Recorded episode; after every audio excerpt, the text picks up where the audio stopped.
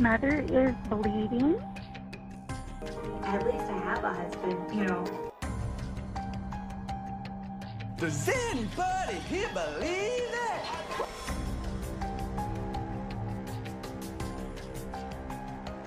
Does anybody here believe that?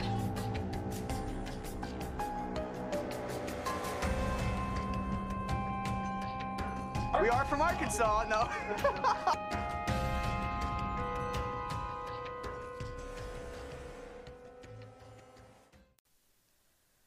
We're finally back. A little bit of a delay. Oh man, it's been a week. Um, normally I would say we record on Mondays. That's the goal normally. Lately it's been Tuesdays because Mm-hmm. schedules have not aligned. It is Thursday night at what time is it right now? Oh, really don't- late. I don't even have my um. Oh, I put my Fitbit Fitbit into charge. What time is it? It is Thursday at 9:38 p.m. nine thirty eight p.m. Yeah. So I was on a long stretch. So I did ten days in a row. I thought it was I- twelve. was oh, maybe I'm wrong. Okay. Ten days in a row. Um, my shortest day was thirteen hours long. The shortest day. The shortest. It went from thirteen to sixteen. Um, for ten days straight. I had one day off. So Monday he was off, Mm-hmm. which is our normal. But I was like, you know what? I'm like, take the fucking day, like, take the day. And so he read comics with Mildred, and he took naps and stuff. I'm like, this is what you need. Mm, This is gonna have to wait. yep. but you did have, um, so you know, survived Super Super Bowl barely. He did have Nike staying at his hotel, so like the CEO was there and like a big group was there. And I've been wondering this whole time. So that word got thrown around a lot. Did you look down every time you heard it? What word? Nike. Did I look down? Remember how that's the code word? Oh my god, you don't remember with the Duggars? That's the code word Oh yeah, I didn't to remember look down when a girl is looking inappropriate. Yeah, I never, never Apparently, he didn't look down. connected those two. Um, I didn't, but we did have Nike at our hotel. What's really funny is that I guess we also had a small group from Converse of like some pretty higher up people in Converse.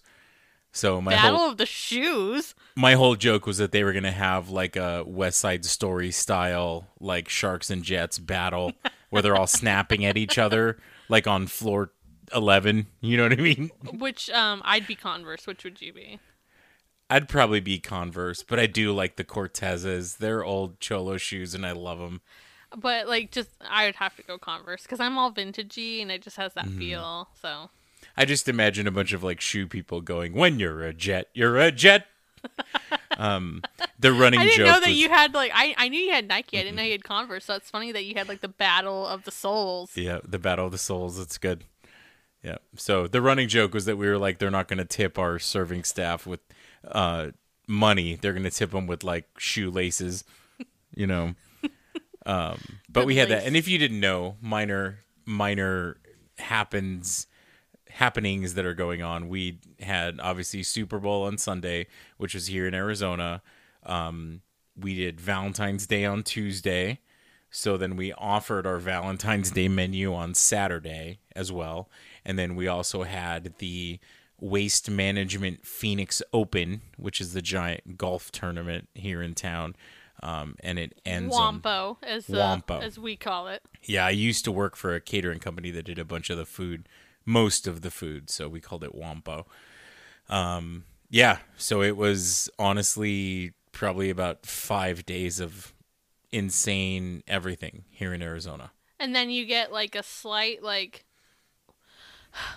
like for like a split second and then Mm-hmm. we're going to be balls deep in spring training here in a bit. So training, it's it's yeah. Mm-hmm. all and just in general everybody's here anyway because of this is a destination this time of year. So. Yeah, the weather is Yeah, nicer than most places. Hospitality in Arizona this time of year is Yeah. crazy. So Yeah. So, um, actually, really quick, I need to do a corrections corner. I haven't done one in a couple episodes. I feel. I feel like I've only done a couple in general. So Can we remark on the fact that you're admitting you were wrong about something I I'm okay with admitting when I'm wrong. when it comes to the podcast? Thank you, thank you, honey.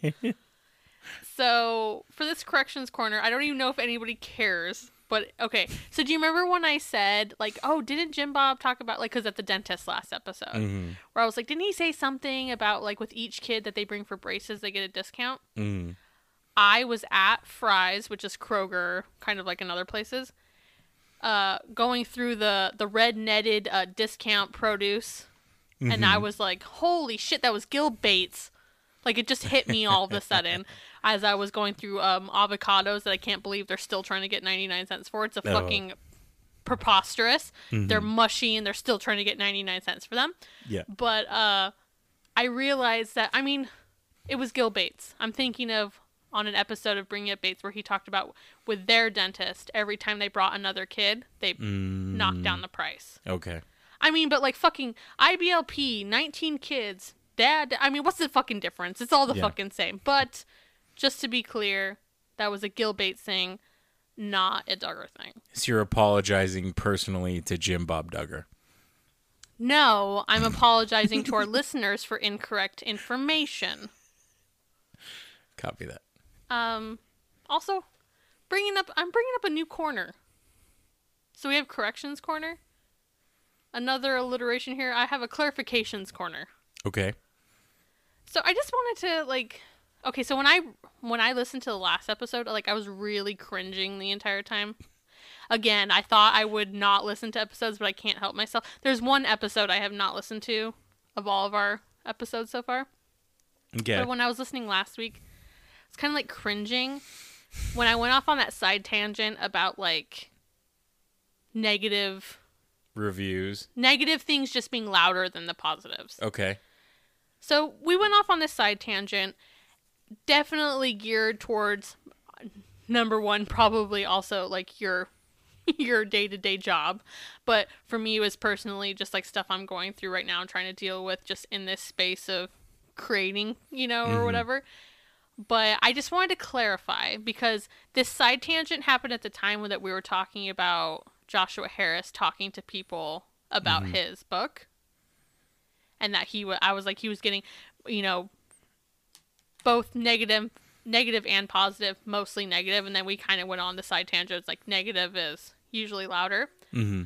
i just wanted to clarify that in this case the negative was completely warranted like i didn't want it to come off like i was saying Yeah. like oh god he was getting like it was warranted but i think that it, it just went off on this the sideways thing of like a personal thing we're going like i'm going through right now Mm-hmm.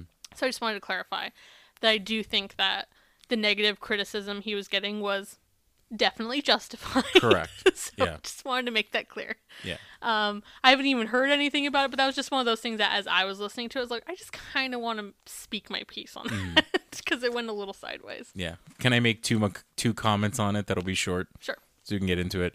Um, the first one is there was a very, very prolific food critic in LA named Jonathan Gold. And the thing that I appreciate about watching things about him was that I feel like specifically in Arizona, like way, way back, kind of before my time, the food critic in town felt like he controlled the dining scene in Phoenix. So his was very much a mentality of like, I can make or break you as a restaurant, you know. Um, Jonathan Gold was not like that. He was the person where if he had a negative experience, he would reach out to the owners and be like, "Hey, I'm just letting you know this was the experience that I have, and I'll be back in a month." So he never wanted to post negative reviews because he wanted these people to succeed. This is somebody's livelihood. Yeah, it's like it's everything to somebody, you know. Yeah. So he was like, if I did have a negative experience, I want you to know what it was and have time to fix it. Because nobody wants to put out a crappy experience. And sometimes they don't know, and sometimes they do, or sometimes they're overwhelmed, you know. So I just appreciate that level of like human empathy to be like, I'm not going to break your business. I want Oh you yeah, to know because to- other ones will they think that they're fucking god. yeah, definitely. So, um, I completely spaced on what my second thought was on that, so we can move on. Okay. so we are on episode 35, which is the Addison episode. This There was is, a lot of Michelle voice in this, This episode. is another another Simple Joe kid. uh, Simple Joe and Giggles Simple Joe. popping out the kids. So this episode is called Duggar School Days. And I, I just want to point out that it's not days as in like day of the week. It's D A Z E. Mm, that's a very Duggar 90s. School Days. That was a big 90s, 2000s. Woo! this uh, premiered on June 2nd of 2009. So the episode opens with Baby Cannon telling some of the little boys that they need to get their work workbooks, especially little Justin. Mm, he's struggling. She's having to tell him repeatedly and she even has to bend down and do the like the whole talk to him thing.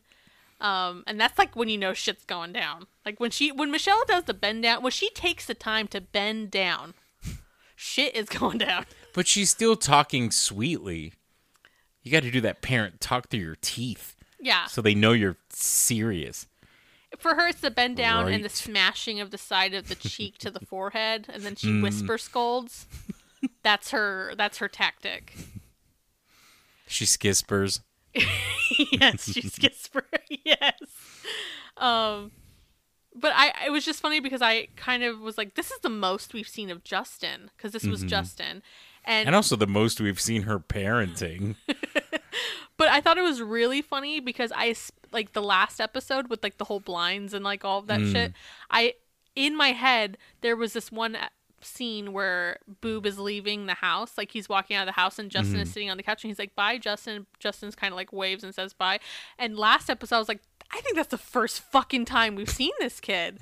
so then in the next episode to have like a little thing like mm-hmm. revolving around him, I'm like, did they realize this kid has been like He hasn't gotten any, Any- screen time. So yeah. it was just funny that two episodes in a row, I've been like, "Oh, there's that fucking kid popping up, Justin." His exists. agent his agent got with the showrunners and was like, "Can we maybe get a little more screen a time?" little, little bit more. You know, it can be a small, minor role. It's fine. Yeah, can we maybe come up like one storyline?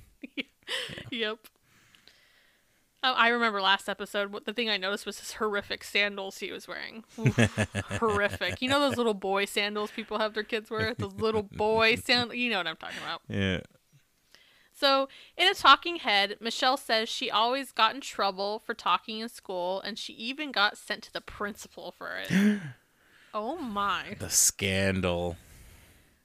Which I guess is good. It's like she got it out early in life because we know that um, as she got older, she just kind of repeats what Lego says. Mm.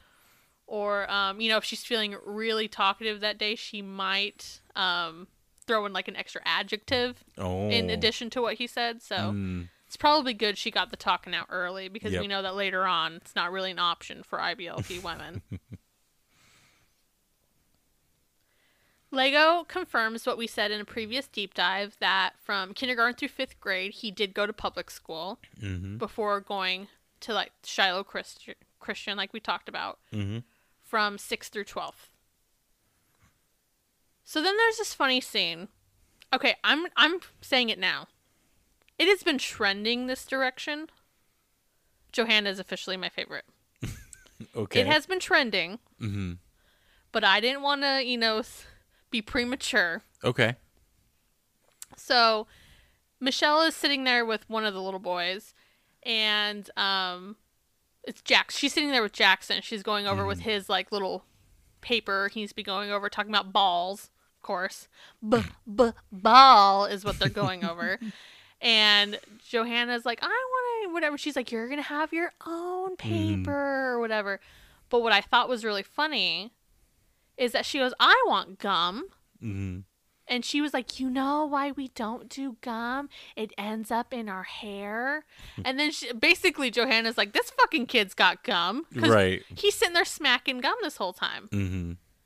So, come to find out, he got gum from his mother, Mhm. Jana, for doing his hair. So that it's funny because like she's not even like, oh, we because she's sitting there saying we don't do gum, and then he's sitting there smacking gum. Yep. So Yep. then she was like, "Oh, he must have done a real good job doing his hair all by himself." doing his hair. But she was like, "Mother Jana." I, I felt like in that mo- did it feel to you? She was like, "Oh, I guess Mother Jana has spoken." Oh, because yeah. Mm-hmm. even she wasn't like, "Oops." She was just like, oh well, if he got gum. yep. She had no idea.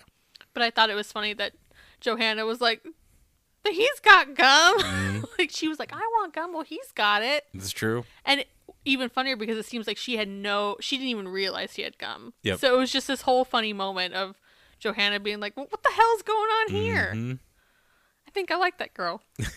We're gonna keep an eye on her. I said that Do you earlier. need some gum? Yes. Um, I said that earlier. I was like, I think we got to keep an eye on her. I Mm-hmm. think she's she's really you know leading the pack in Duggars for me. Okay. So Michelle talks about how they pay taxes for public schools, um, but that they also pay for their own homeschool materials. Mm-hmm. Boob says they pay taxes to fund public schools, but that he doesn't resent that. Mhm. As both he and Michelle went to public school, and he feels like they're just paying that back. Mhm. Michelle says that their homeschool curriculum is kindergarten through third. Um, well, kindergarten through through third use workbooks, and then third on up that they have like a computer curriculum. Mm-hmm. Jessa then explains that they use SOS for their computer curriculum and that she's the one in charge of checking grades. So now she's the TA. Pretty much. she really is like the TA. uh, the next part cracks me up because ever since the episode where Joy was annoyed with James not working, that was like a couple episodes ago, Mm-hmm. it's been kind of like a running joke with me. Um, in the in the visuals for a couple epi- ep- few episodes ago, I said when Joy was walking into Josh and Anna's house, Mhm. in that one where I posted that picture, um, and when she was kind of like looking pissed off or like judgy, Mm-hmm. Uh, I I wrote in the caption like like she's either judging the place or just caught a glimpse of James. So it's just kind of been like a running joke for me that she fucking hates James. And well, Joy, she just keeps giving me reason to keep this bit alive. Okay. Joy is saying how it's hard to keep the little kids in line and specifically says, quote, like probably James is the worst though because he's like really hard. He'll like get distracted very easy. Mm-hmm. She can't fucking stand the kid. And if she doesn't, I like to say it because it's funny. Mm-hmm. But to me, she can't fucking stand the kid. so we're gonna keep an eye on Joy and James going forward because Okay. there seems to be this is now two episodes where she has some fucking disdain for this child. So I enjoy it. You enjoy it. Merp. That is a good one. I enjoy Anna it. There you go. So there's just like a whole scene of James like resisting, like in general, just Oh, yeah. all of it. Baby Cannon's trying to get him. Oh, you need to go and get your blah blah blah. He's like, I already did it. He's just not having it. And she's like, No, you need to go upstairs and get it. He's like, I know. I already did it. I know. Yep. It's kind I kind of love any moment like that where I'm When like, they seem like real children. Yes, I mean, Yeah. I love it. So Michelle is talking about when they discovered the idea of homeschooling, they saw the joy of being able to have a close knit family as one of the big benefits. But of course, you need to remember that this is Michelle talking. Mm-hmm. So they aren't benefits, they are benefits. Gender, Pretty good. they're benefits. Benefits. big benefit of homeschooling. So Michelle talks about how they have responsibilities as a par- as parents to protect their children. Which is really funny because we know she and Jim Bob do a really good job of protecting sexual deviant son, Of course. but not their daughters. So, I just love the talk of protection Yep. coming from these two. Thanks. And there was real quick as you continue this, like her and Jim Bob both brought up an idea of like having to protect your kids, protect your kids. It didn't have anything to do with protecting them from dangerous things or no, what it was was and Jim Bob said it once. He was like protect them from differing ideas. Yeah, I, I think I have a, um somewhere in here. I think I have the quote, but yeah, that's bef- what matters to them, not actually protecting them for real. Yeah. and like I made a note where I was like she she said she saw oh a way to keep our close knit family. No, it's it's all about what your kids would learn out there with that dastardly worldly ideas. Um, and then just as you continue and you kind of give us quotes, everything was so adversarial. Like when they describe with their kids, it's like, well, we need to protect them from this. We need to prepare them. We need to. It's all so much this thing where it's like you're gonna get attacked. Yeah. So The you outside need to world is prepare. scary. Exactly. Yeah, Yeah. So Michelle goes on to say, after she's talking about, you know, it's their job to protect their children, she says, quote, I can't think of a better way to teach them how to deal with stress, struggles, and challenges they're going to come up against than to be with the ones who love them the most and care about them the most. so basically, um, so isolation is their answer to preparation. Got it. And if you're Um, a female member of the family, you're really learning how to grow up dealing with stress because Josh is in the house. yes. Uh, it's just like they really truly believe that isolating, sheltering them from things is the best way to teach and prepare them for struggles. It's just such a it's I I don't know. I can't even understand it. I feel like Michelle has the same thing that the little kids have, where when she's saying something that's like contrived, her eyes kind of glaze over. Yeah, it's just a thing to say. It's the Yep. parroting, it's Yep. the script, it's the Yep. yep. So, when asked what will happen if any of their children choose careers that will cri- require them to attend schools that don't emphasize their beliefs, Lego says um, it will be neat to see what they choose with all of their different likes and dislikes, Mm-hmm. and mentions some some things um, some of them have expressed interest in that they would support they would support them going into whatever field God is leading them into. Yep. But, and of course there's a but, quote, also want them to be prepared for all the different secular teachings and stuff that is taught in the schools. Mm-hmm. I believe our children, each one would be prepared to face those different viewpoints at that time. But uh I think it's something that each parent has to prepare their children before that. End quote. So the prep preparation we know of, of course, is just to instill in them that anything and everything different from what they do is bad. Mhm. That's their idea of preparation. Yep. Right before he said that too, um, they showed, um, I believe it was Jessa at the computer, and she was like, "I'm doing science right now." That's Ginger. Is it Ginger? I always get confused. Um, he can't keep them straight. Like, And, I mean, uh, it sounds like it's been a joke up to this point that he can't. No, he literally cannot keep them straight. That's Ginger. She's talking about learning about the eye. no, that was just some like it was a little mini transition clip, and it was whichever one of it was going. Um, I'm learning. Oh, I'm doing science right now. I'm not a big science fan, and I was like, yeah, I'm sure they're learning a whole lot of science Yeah, right now. and it was Ginger. Yeah, Are you offended? I. There, it's the crunchy hair gang. They're all the same. Okay. Well, that was Ginger. So, when asked what they want to be when they grow up, um, here are just a few of their answers. Jed says he wants to be an artist. Bunk bed Jed, an artist? My God. Uh, John David says that he's in the works of opening a towing business. Mm-hmm. Oh, oh, I have something wrong. I have Jed written down twice. I don't know what's right. Then I have Oh. Jed. I wrote down Jed again. Weird. Hmm. Weird how almost- that happened. You know, almost- you it's would almost- assume you would assume that happens with me. It's you know, almost but like not I with got you. them mixed up. You know, it- I wrote you, down- not with you. The the I can tell all the kids apart. Uh, Shit. I wrote down Hmm. I wrote down okay, so Jed wants to be a missionary. The true Jed wants to be a missionary. I wrote down somebody else as an artist, I'm not sure who it is. Real bunk bed Jed wants to be a missionary. Josiah says he doesn't know, which I'm here for. Just leave your options open, kid. Jason, missionary. James, missionary. Go. Jackson, police policeman.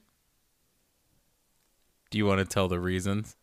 Um, he says that you have a gun and you can help people, right? Isn't that it? They ask him, and he goes, "Uh, a policeman, because you get to shoot guns." And then he pauses for a long time, and he's like, "And help people." That secondary thing of helping people, Oh, but oh, yeah. mostly it's the shooting of the Yeah. guns. uh, Jackson. Oh no, I already said. And then Johanna. She want. Oh, see, this is why I love Johanna. I'm p- campaigning for Johanna. Okay, so she says that she wants to play outside, eat yogurt, Mhm. and be Johanna. Well, it's you that. tell him, girl. It's that little kid thing where she's like, "What do you want to be when you grow up?" And she took it as, "What do you want to be?" So then she was saying things. I want to be Johanna. She wants to wanna-" fucking was- eat yogurt and be Yep. Johanna. And you know what? And and like Michelle's like, that's a good thing to be. Mhm. But I love it. Eat your yogurt. I hope you know today. I hope she's eating yogurt and being Johanna. that's all I can want, you know. Well, I think the second one's probably pretty a safe bet. So, But is she eating yogurt? Is the real question. I mean, who's to know? I think I That's love the that's what we need to see on Twitter. yeah. I don't care about your pol- your political views. I want to know whether you're eating yogurt or not. So now it's the second half of the episode, and it's early in the morning. Michelle is explaining how they've been invited to a local elementary school because they're having a day about authors. mm-hmm. The crew is knocking on the door of the girls' dorm, and the girls won't answer and come out because they're crunchy, you know, they're crunchy curl. They aren't their their curls aren't crunchy enough yet. Basically, the gel hasn't set quite yet. Yep.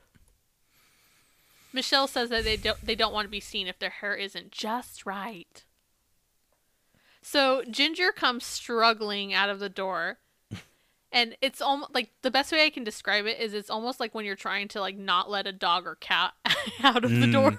You're blocking all the open surface area of the door. so like she's like struggling like falling out of this door. mm-hmm. and she says that they wouldn't let her out because they were afraid that the crew would then come in. So Mhm. she's all like kind of like annoyed but like laughing at the same time. And you know, go figure. Lego has been sleeping through all of this. and then we we then have to watch Cinder Jana wake his ass up. Wake her dad up. Yep. and you know to to tell him that he needs to play the role of parent since they along with Michelle like all the older girls along with Michelle are about to leave the house. Yep. So he tries to play it off like he stayed up late and that's why he's not up, but I don't fucking buy that No. for a second. Not at all. And he even says while still laying in bed, it's just so gross. Just watching this man like half asleep laying in bed is just icky. But he says, quote, Hey Michelle, don't worry about anything. It'll all be here when you get back. okay, It's a first very of all specific choice of words. first of all, he should be saying that to like the older girls. right. But it's like second, like what a fucking douche canoe. Uh, don't worry. Uh, the mess, the shitty diapers, my ugly fucking face, all of it will still be here when you get back. I fucking hate him. I really hate him. Oh man. I do. I hate him.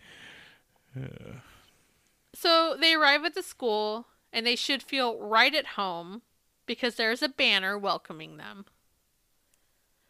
Uh, no signs of making the school marquee, but No. um, so that's got to be a little bit disappointing. But Got to be a dig. dig merp digging Mm, there merp, you merp, merp. But you know they we know they love a banner, so at least they made the banner even if they're not on the marquee. Mm-hmm.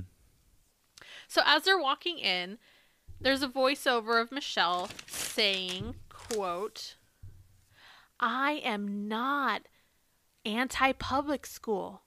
That usually screams um, onto anti-public school. You have to start off by saying that, yeah.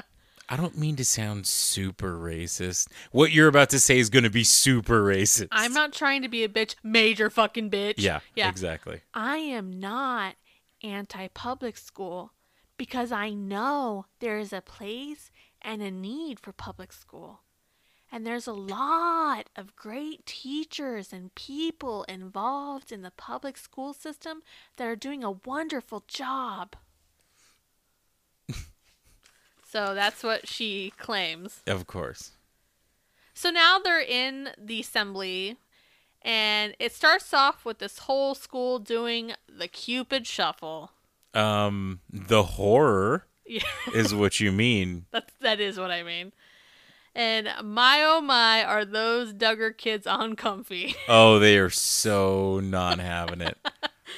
Um, I mean, it's just like really giant, clenching, uncomfortable smiles because they Mhm. don't know what else to do. Yep. That's the best way I could describe it. They're just like, and they're even doing like kind of like the eye thing where they like look up and they're like clenching their Mhm. smiles. Yep. They're uncomfy to say the least. They look like most of the population when people sing happy birthday to them. Yeah, that's a good way to describe it for Yep. sure. So, in a talking head, they say to Michelle that they were dancing and you guys don't dance. Tell me what you saw when they started dancing. And she says she figured it was their exercise program. Oh my god. And she herself uses different techniques to calm her kids down to be ready to learn and listen. You know, I just figured it was a part of their exercise program. Well, she was saying it was uh meant it was meant to calm them down, and I can say for a fact, especially with a bunch of kids, you're trying to wake them up to get them ready to like participate in some semblance of group thing. You know and what I I remember mean? when they were walking Like- in, the lady was like, "You're just here. You're in time for rise and shine." So, which is kind of like the wake up, like yeah. Mm. yeah. So Michelle introduces themselves, and it's the older girls. So it's Jana, Jill, Jessa, Ginger, and then Josiah. We just got a random The, Josiah. the crunchy hair crew and Josiah, and Josiah. who is n- decidedly not a morning person.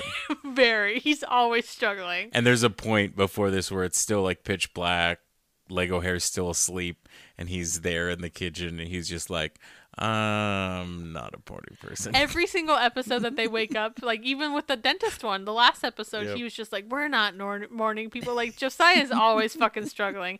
El Salvador, the dentist, this Yep. thing. yeah, and he's around a bunch of kids that are dancing. He's the one that said dancing. I don't get it because there's not much to it, you know. That was the rock, the music. That was the music that he said he didn't. Yeah. All the same, though, you know. So they don't really. So, uh, so she's introducing all of them, the girls plus Josiah, and the girls end up playing a song on their violins. They don't really show too much of Michelle's speech, other than saying that writing is a way to share encouragement with others. Mm-hmm. And I will tell you, as a former musician myself, one of them girls is not tuned correctly. Which one? I don't know. I can't Oh. tell, but there's one of those, one of the two mid violins that is not good. Good to know. So Jessa says it's different than homeschool, which is a very astute observation. Thank you, Jessa. uh, but that it's interesting, and she's never been to a public school before. Then they break up into smaller groups to read books to students and like answer questions and stuff. Mm-hmm. Jana and Jill are with the older kids, the fifth graders. So it's more about talking about writing and answering questions than it is like reading them books. Mm-hmm. One boy asks Jill what her favorite book is, and Jill says, quote, My favorite book? Hmm. Well, probably a lot of you boys wouldn't like it. But um Before You Meet Prince Charming by Sarah Mally is a wonderful book for girls. I don't think the boys would really enjoy it. Probably boys would like more something like The Reverend Spy or something like that. That was really cool. So a couple things here. Oh God. Jill's dweebiness is hanging out Oh yeah. bad here on, On full, full display. display. Mhm. full display. Um, and two, the rest of the um, the rest of that title of that book is so you know uh, about the Prince Charming book is a guide to radiant purity. Oh God. So it's funny to me because I bet the girls in the room probably think it's some like fairy tale like Oh book, yeah. and then really it's about like not being a big old slut. like, like, what do you think the girls think that is? Like before you find Prince Charles, you know, and then it's like how to a guide to radiant purity. It's not what I think they're thinking. Um, also, go figure. Even the Reverend Spy is kind of like a pr- Christian publication. It's based off of, Of something true, like story of a guy in like the war and whatever. But go figure. So similar to what they did at the Christian Film Festival episode with the greatest movies, TLC now does the same for books. Mm-hmm. On the screen, it says reading list as the heading, and then under public schools, it says To Kill a Mockingbird, Catcher in the Rye. A Tale of Two Cities, like so on and so on. Mhm. And under the Duggar favorites, it just lists the two mentioned. that's it. When she was like, "Oh, you guys went like this one." Well, the ladies. I thought she was gonna say the Bible. I legit thought she was gonna be like, "I really like the Bible." You know it's a really great book? King The- James, The good one. because they're all about the King King James version. So that Oh, would have been like. This, I'm not a big LeBron fan, Oh, so got it, got I wouldn't got be it. about the King James. So Michelle ends saying, I think it's important for young children to learn to read and enjoy reading Certain things. as long as it's on the approved list. Yes. Her voice really is built for like reading to like really little kids though. yeah, they showed like I I mean it wasn't worth like totally noting, but like she and whoever was with her, they were like reading to like the little little kids and mm. she's like fucking breastfeeding. Like or she's got like the boppy. Like I don't know if the kid's actually eating or not, but she's mm. covered and it got the boppy and she's like reading and it's like Yep. Hi, I'm Michelle. so that is kind of it for the episode. Do you think they expected more like sacrifices going on at a public school? I think they expected like crime to be happening right in front of them and morality all around. Right. Is that teacher shooting up? Because this is a public I, school. I think that they were shocked at the the lack of crime. Well, let's be real. It was a public school, but it was an inner city public school. So Yeah, whatever this uh what did they they said the name of it, I can't remember it now. But um yeah, I don't think they would have been okay with hitting up a, a city school. They. Yeah. were they need some rur, rur, um some rural uh schools. rural juror, The rur, juror. That's a 30 Rock reference if anybody knows that. but yeah, I don't think they'd be comfortable in a big city school. That's just far Of too course. dangerous. Yeah. Right, you got anything else? Um, going back to my second point about uh, negative comments being louder. Oh, you remembered it. I did. One of the funniest things I've ever seen was a sign from like a sandwich shop somewhere. And they had a sign pointing into their shop and it said, Come eat the worst meatball sub, according to one person on Yelp. That's pretty much how it is. Like, that's how it feels. We should have a big sign pointing to us all the time that's like, come listen to the worst audio for six episodes For- you've yeah. ever heard. yeah. But it's it's that it's that idea that like they have lots of good comments. They know their product is good, but one person said it was the worst that they've ever had. yeah. We have that at work a lot. We have a lot of like really over dramatized. It's like if you I would have much more respect if you were like, honestly, I just didn't really like it. Can I get something else? But it's the worst they've ever Right. Oh, yeah. had. yeah. yeah. Well, we could have that. We could have an A frame on the sidewalk of our house and be like, come listen to six episodes of shitty audio. All right. Uh, take a break and we'll be back for the deep dive. C. This episode is brought to you by Paramount Plus. Get in, loser! Mean Girls is now streaming on Paramount Plus. Join Cady Heron as she meets the plastics in Tina Fey's new twist on the modern classic. Get ready for more of the rumors, backstabbing, and jokes you loved from the original movie with some fetch surprises. Rated PG 13. Wear pink and head to ParamountPlus.com to try it free. So today's deep dive is all about homeschooling. So the first thing I wanted to cover is how the Duggars got into homeschooling, their thoughts on public school in more detail, and the differences in how it's presented on the show versus their books. So it's kind of funny how watching the show now, I realize why I initially didn't like I kind of only initially watched as cringe watching as I say. Okay. The spectacle. And like yeah, and like the the total like alarm bells weren't going off quite yet, right? Correct. I mean, number one, of course, it's because I was younger then. like Yeah. as you get older, you just Notice different things. see different things. Like that's just kind of part of it.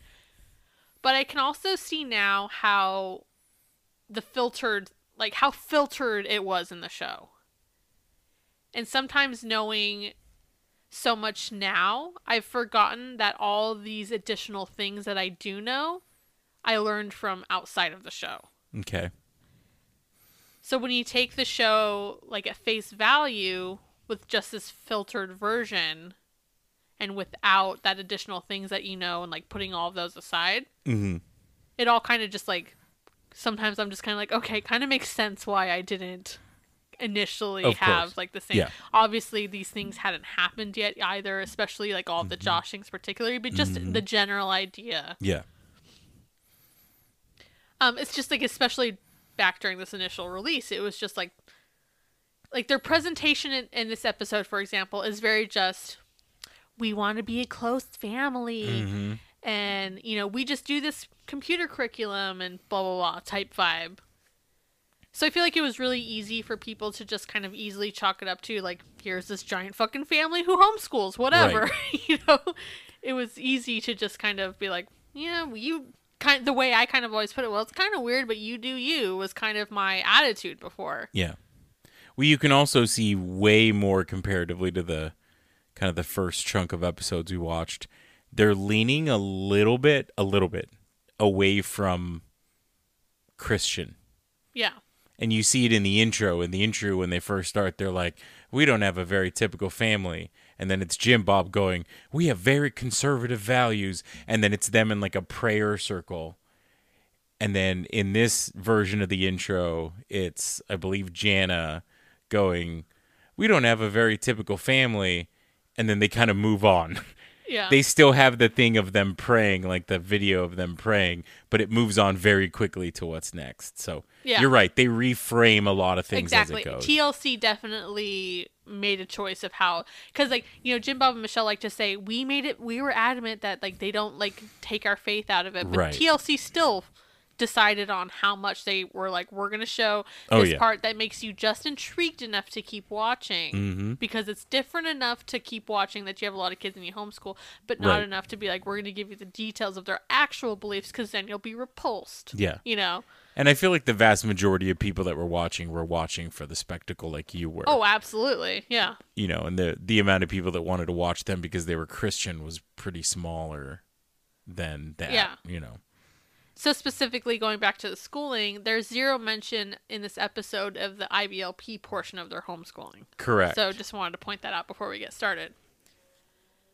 So this is coming from like their books. mm-hmm. So they say that back in 1989, before Josh had even turned one, they had first heard about homeschooling at a seminar, which, Okay. if timeline wise, if things lined up, I believe this to be that financial freedom seminar that they first, that Jim Bob first was um, exposed to. Okay. Um, this is when they first heard about training up children, which we now hear them say Mm-hmm. quite often. Yeah. So soon after they began meeting with some homeschool families, kind of like they mentioned in the episode, and they were impressed by their closeness. And that's when they decided that homeschooling was going to be the thing for them. Like, that's Okay. what they were going to do. Mm-hmm.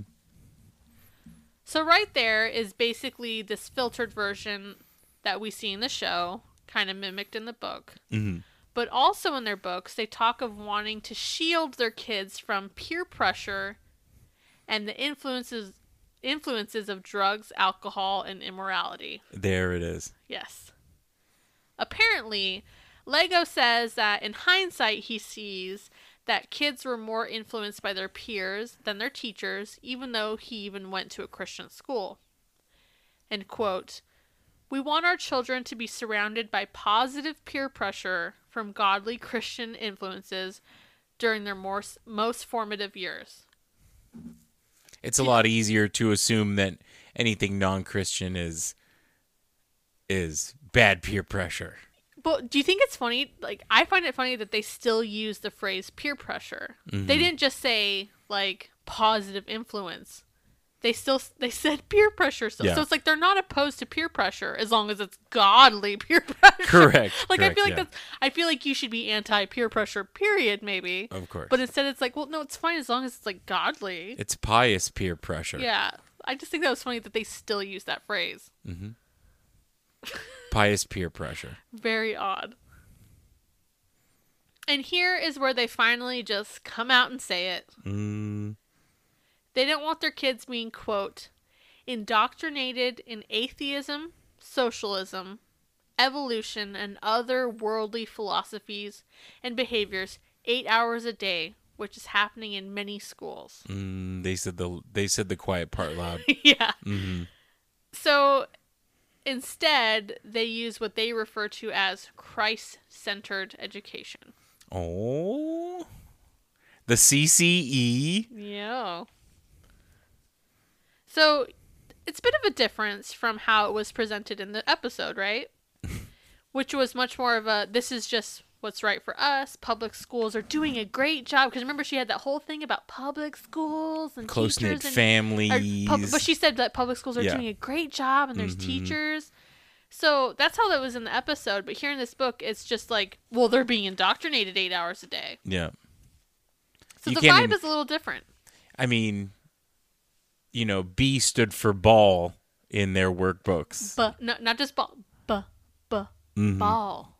Yep.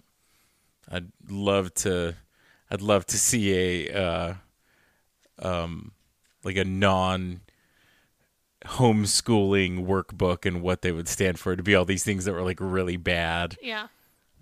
What would the B be for? That's what I'm trying to think and I couldn't think of one. I was like, damn it, I need to explain myself. Maybe that should be something that we ask. What would your what would your like letter pages and then the associated word and H is picture be? huh, huh, heroin, c c cocaine, sex, sex. So, a huge part of this Christ centered education that they speak of is ATI. But before we get into all that, first I want to go back a little bit and do some rehashing of IBLP's history. okay. So, if you remember in episode 11, we covered how Bill Gothard first called his ministry Campus Teams in 1961 Correct. before rena- renaming it Institute in Basic Youth Conflicts in 1974. Mm-hmm. So, over the course of time, he added on more ministries, including the homeschooling program in 1984. Mm-hmm. So, jumping ahead just a s- split second, then five years later is because of all these additional ministries, so to mm-hmm. speak. In 1989 is when he calls it Institute in Basic Life Principles. Okay. So, in 1984, he adds on this homeschooling program. But I thought it'd be interesting to go back for a second and see what Bill Gothard said in his teachings about education prior to creating his own program. Okay. So in Men's Manual Manual Volume 1, he says that education is primarily the responsibility of the father, not the government. And that ready for this? Quote No facts of life should be taught apart from their relationship to God and to his moral standards. The teachers the father hires must reinforce the godly instruction that he gives there is no such thing as a neutral education. Either it is godly oh. or godless. Wow. Pick your teams. yeah. Are you for godly in- education or godless? Which is it? Choose. The next part we touched on in a previous deep dive, but under a section about being alert to the spiritual dangers. Dun dun dun. It asks if you are supervising the education of your children, if you know the beliefs of your children's teachers and if you've interviewed the teachers. I remember that because I remember saying it's like, did Jim Bob sit down and like interview Jana and Jill? So I remember that. I remember talking about it. All right, computer, I need to talk to you. The computers Jill? are the ones that are. So okay, so that part was from the men's manual, right? How do you feel about Mildred's teachers? Me, Have you interviewed them? me, myself. Do you know? Yes. Do you? It's your child. I'm pretty sure that her teachers are amazing, full of morals and love. Spoiler alert. Who's her teachers? Me. So then in the advanced seminar, he like textbook, he mm-hmm. poses the question of when can a person say that they are educated? Is it when they've completed a prescribed course study at school, read a certain number of books, passed a standardized test, or is it when they got a college degree? So he's like posing this big question, right? I'm just asking questions. our favorite. Then he follows that up with, quote, the tragedy is that a person can have all of those things and be totally unprepared for the basic responsibilities he will face in life. Do you notice that he says he in that? Oh, of course. And that not they. you can have women, Women. teaching. Well, or learning uh, because it's like it's it's more about like learning than teaching. It's like the person can have all these things and be totally unprepared. when he said, He will face in life. "Yep." So the woman doesn't have to face anything because the husband faces it and then he just tells her what to do. I feel like a lot of older people that always assume that these things are male are also the ones that are like, "Well, that's a term for all humans." You know what I mean? They like just I use they because they is everyone. And when you said what are the what like what's the criteria and it was like they have they read a certain number of books, you know what went through my head? Fucking book, it. You got a fucking little Pizza Hut. pizza pizza.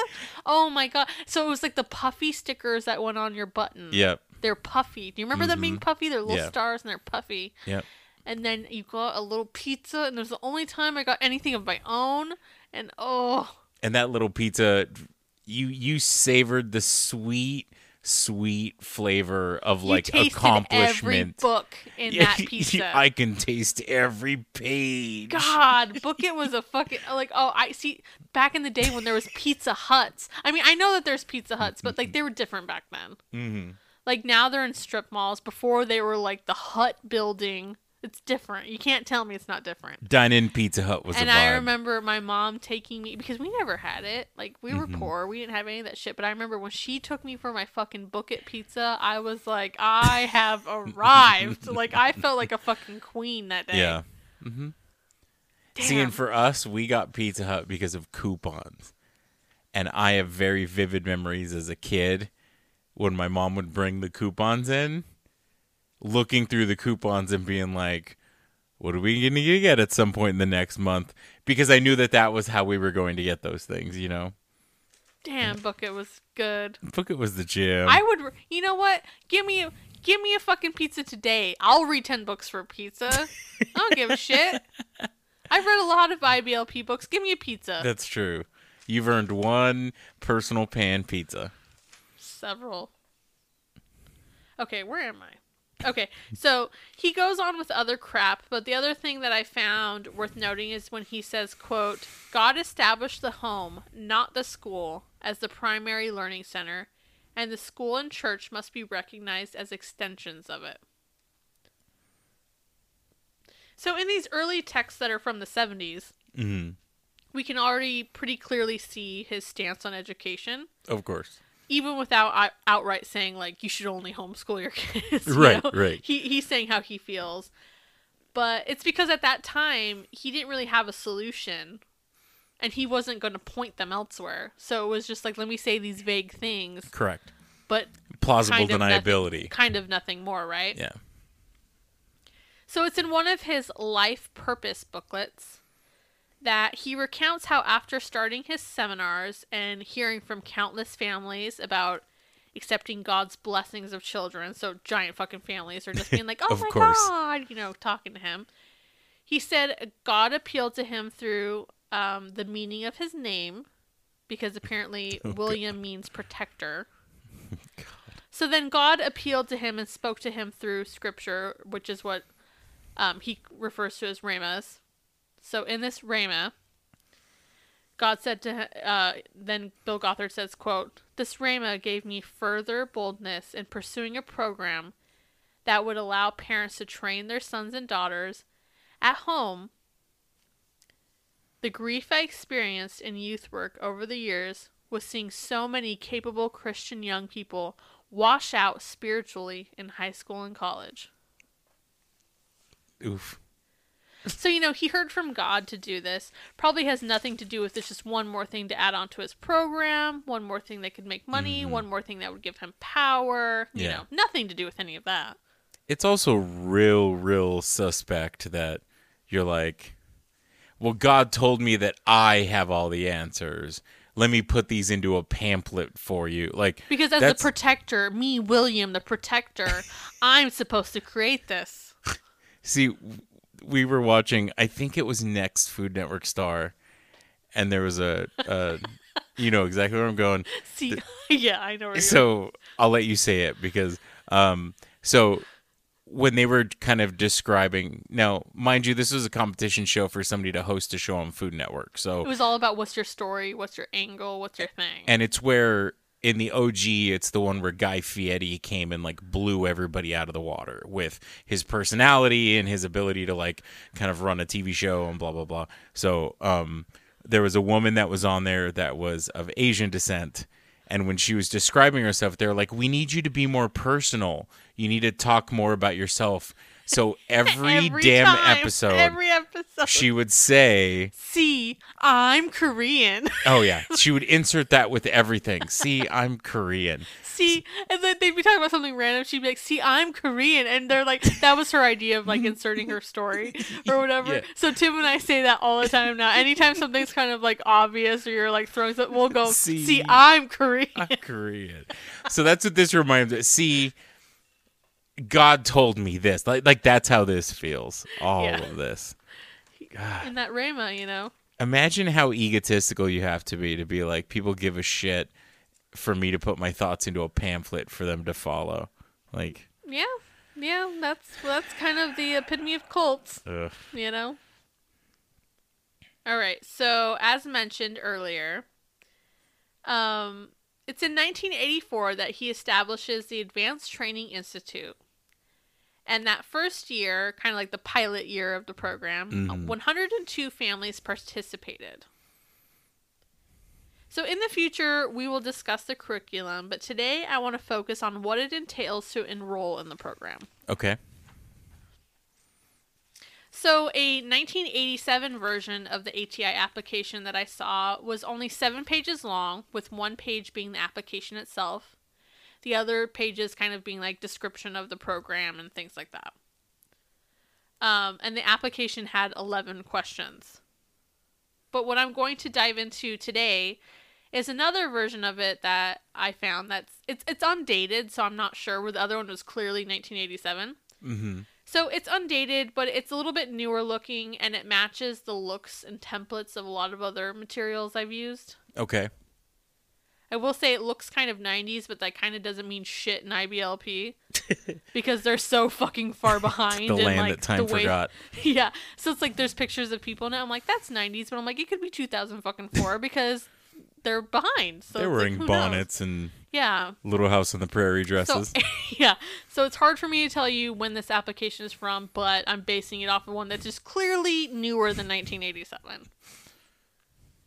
the so- math is like, Jill brought a half bushel of apples from the next door neighbor, and you're like, yeah, that could have been Jill here in 2008. Yeah. Yep. So it's called the Advanced Training Institute International Information and Application Booklet. The subhead the subheading of it is giving the world a new approach to life. Ooh, zing! It's exciting. So this one, so as opposed to that 11 page one from 1987, Okay. This one is 23 pages long. Ooh, man, they have stretched it out by 12. So the last three being the application itself. And so there's just a lot more detailed information in those previous pages. Like Of course. So it starts off by explaining that this new approach to education is focusing on establishing a godly set of presuppositions rather than simply imparting information. So it's, you know, it's already They're saying they're showing their work. yes. Mm. So he says that man's presuppositions are philosophy, tradition, and natural inclinations that lead to mental strongholds. Kind of like that rock music had on you, remember? The mental strongholds of rock music. Damn. Um, whereas God's presuppositions are universal, non optional principles of God that, and God's word, that lead to wisdom as opposed to those strongholds. Okay. So, you know, you're always looking for wisdom. Well, yeah. So now I'm going to jump to the application itself. Because I, I think that the application, like, it really highlight, hi- highlights how this is not only different from just regular homeschooling curriculum, but even just different from, like, a more, like, quote, regular Christian curriculum, for lack of a better word, you know? Okay. So this is what takes it into the next like extreme yeah, level. this is how it's actually deep in the sauce, like culty shit. And I feel like the application is, like, tells you. okay. So the application itself consists of 22 questions, and for the three pages of the booklet prior to the application, it kind of breaks down each of the questions in more detail, kind Okay. of telling you what what they're looking for. Mhm. So when I'm going through them by number now, I'm kind of combining the actual question with those um, details. Okay. So number one, um, you're supposed to list anyone living in your home along with their birthdays, and they emphasize that anyone three or older is to be enrolled. Which Oh, is funny because school doesn't really start till like you're five, but they're like you have to enroll your fucking. Mm-hmm. you got to get them early. yeah. More money, more indoctrination, as they Mm-hmm. say. Um, and so the way that it's kind of set up is that you list everybody's name, birth date, and then there's these columns. And then you that there's like a column that says enrolled, and then you check that column. Okay. There's also a column where you would check off if the child has been adopted. Which we don't know how we feel about that. Well, that's because, quote, because families with adopted children face unique pressure, Oh my god.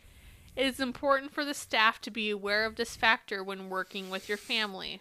Oh my god. So so should they get like uh their judgy look on their face like early? Yeah, they're like, they just Yeah. need to know what kind of face they need to have. Yeah. Um, additionally, any ATI family considering adoption is asked to consult with ATI staff. So, you know, you're about to be grilled about the sins of the parent, the forefathers, and like all of that. Because it's also also totally their business. Yeah, so your homeschool program needs to know if you're considering adoption. You need to consult with them first. Yeah. Not at all a red flag. Yeah. Just, you know, normal shit. Mm-hmm. Totally normal. I mean, I tell our mortgage company that you know whether we're Coke or Pepsi people, Yeah. you know, because it's Same thing. still viable information. They should probably know. Yeah. Yeah. Coke, by the way. Number two, um, that question asks if anyone outside of your family is living in your home. That's because it is not allowed. Oh my! So no uh, cousin Cody from Step by Step No, living in a co- van in the The backyard. code man would not be allowed. the code man. In Oh his my- van, yep. you just unlocked so many core memories of Step by Step by Step. Day by day by day, fresh start over. People be friends I loved Step by Step. to make Patrick it Duffy. better second time around. Bam. And the roller The- coaster. Oh, Yep. I felt it. The Code Man. The code man would not be allowed. the Code Man would not be allowed. Yep. Sorry, Cody. So, um, he wouldn't be allowed because, quote, because of the revolutionary design of the ATI program, Oh extra pressures result in the family when unrelated individuals are in the home. Thus, it is necessary to have a firm policy requesting that others not live in the home of an ATI family. Wow. Number one, when your homeschool program is dictating who can live in your fucking house, Mm. Maybe big it's not just a- giant red fucking flag. Like, isn't that is it not the biggest red flag right there? Oh yeah. Overstepping bounds all over the place. No, we're on number two, and they're saying who can live in your house. Oh my god. Um, and like I don't know, Tim, do you get the vibe that it's to avoid people telling you that this shit is crazy? Oh, absolutely. it's 100%. It's like we can't have that. No. Get them out of your house. Yep. Nobody can question this. Get Yep. them the fuck out. Mhm. They can't. They can't chance that. Mhm. Insanity. So number three, um, it asks if any of your children are showing resistance to enrolling. But of course, you know they include stories in this description about how you know there were some kids that were initially resistant to enrolling, but now they're just so grateful that Oh, their yeah. parents put them in ATI. Mhm. Yep. Of course.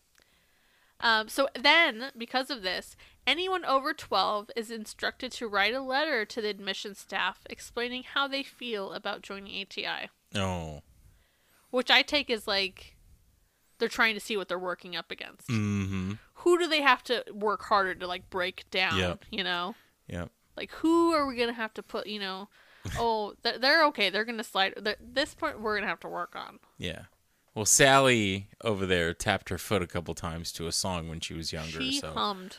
I heard her. yep, I heard her. She was on the one and three. Which one is the loud one? Is it the one and the three or the two? The One four? and one and three is allowed because a lot Oh, of classical. she was on a two and a that. She was on two and four. She was listening to that ska. Yep.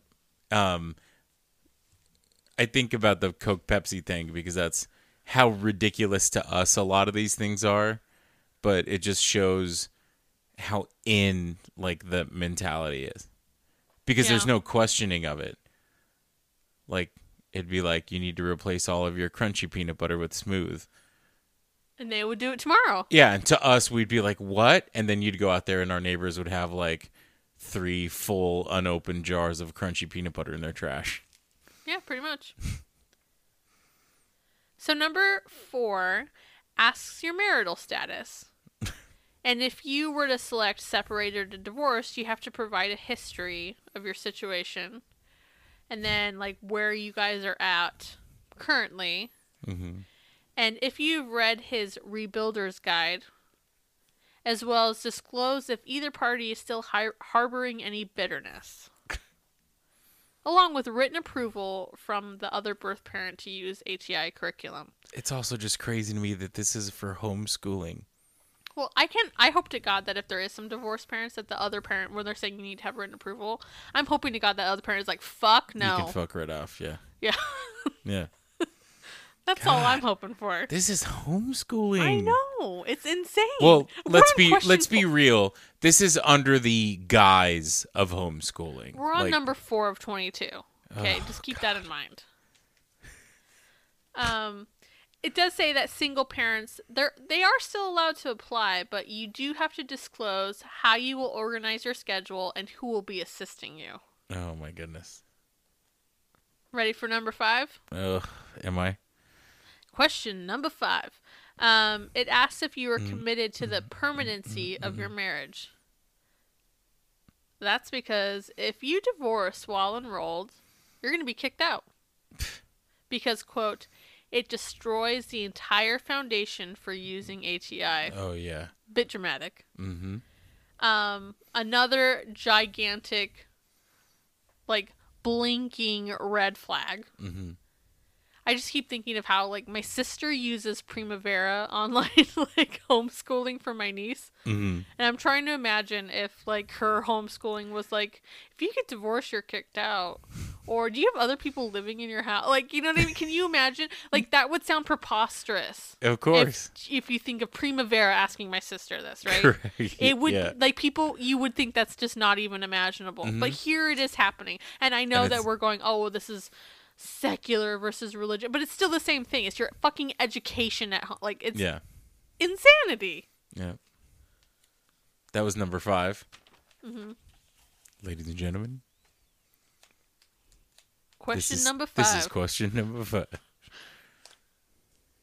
So number six asks if both parents are born again believers, and it asks them to explain the basis of their salvation. Um, they do say that, of course, you know, HEI is not a denomination, Of course. but you know, they pr- they prom- it's a program that is based on p- uh, Bible principles, so they need you to explain your salvation to them. Of course. A little denomination in my life. Number seven asks if the parents, um, what seminars they have attended, how many times, and what dates. How much money have you paid our programs? Well, the reason they ask this though is because go figure, the basic and advanced seminars are mandatory prerequisites to enroll anybody into ATI. Oh, go figure. Color me surprised. Let me get that out of my crayon box. Number eight asks whose idea it was to homeschool, the father, mother, or both. Well, we don't listen to the mother, so we hope it was the father. We hope it was the father. Yeah. If the, do you think if they check off mother, they're like, mm, Mm, denied. yeah. Better not be somebody from outside of the household or either. You you watch your ass, Cody. yeah. code man. Code man. Do, do you think there's another box where they're like father, mother, mm, where they're they draw in a box that says code man? it says stranger living in your backyard in a van. Number nine asks if the family prays and reads the Bible together on a regular basis.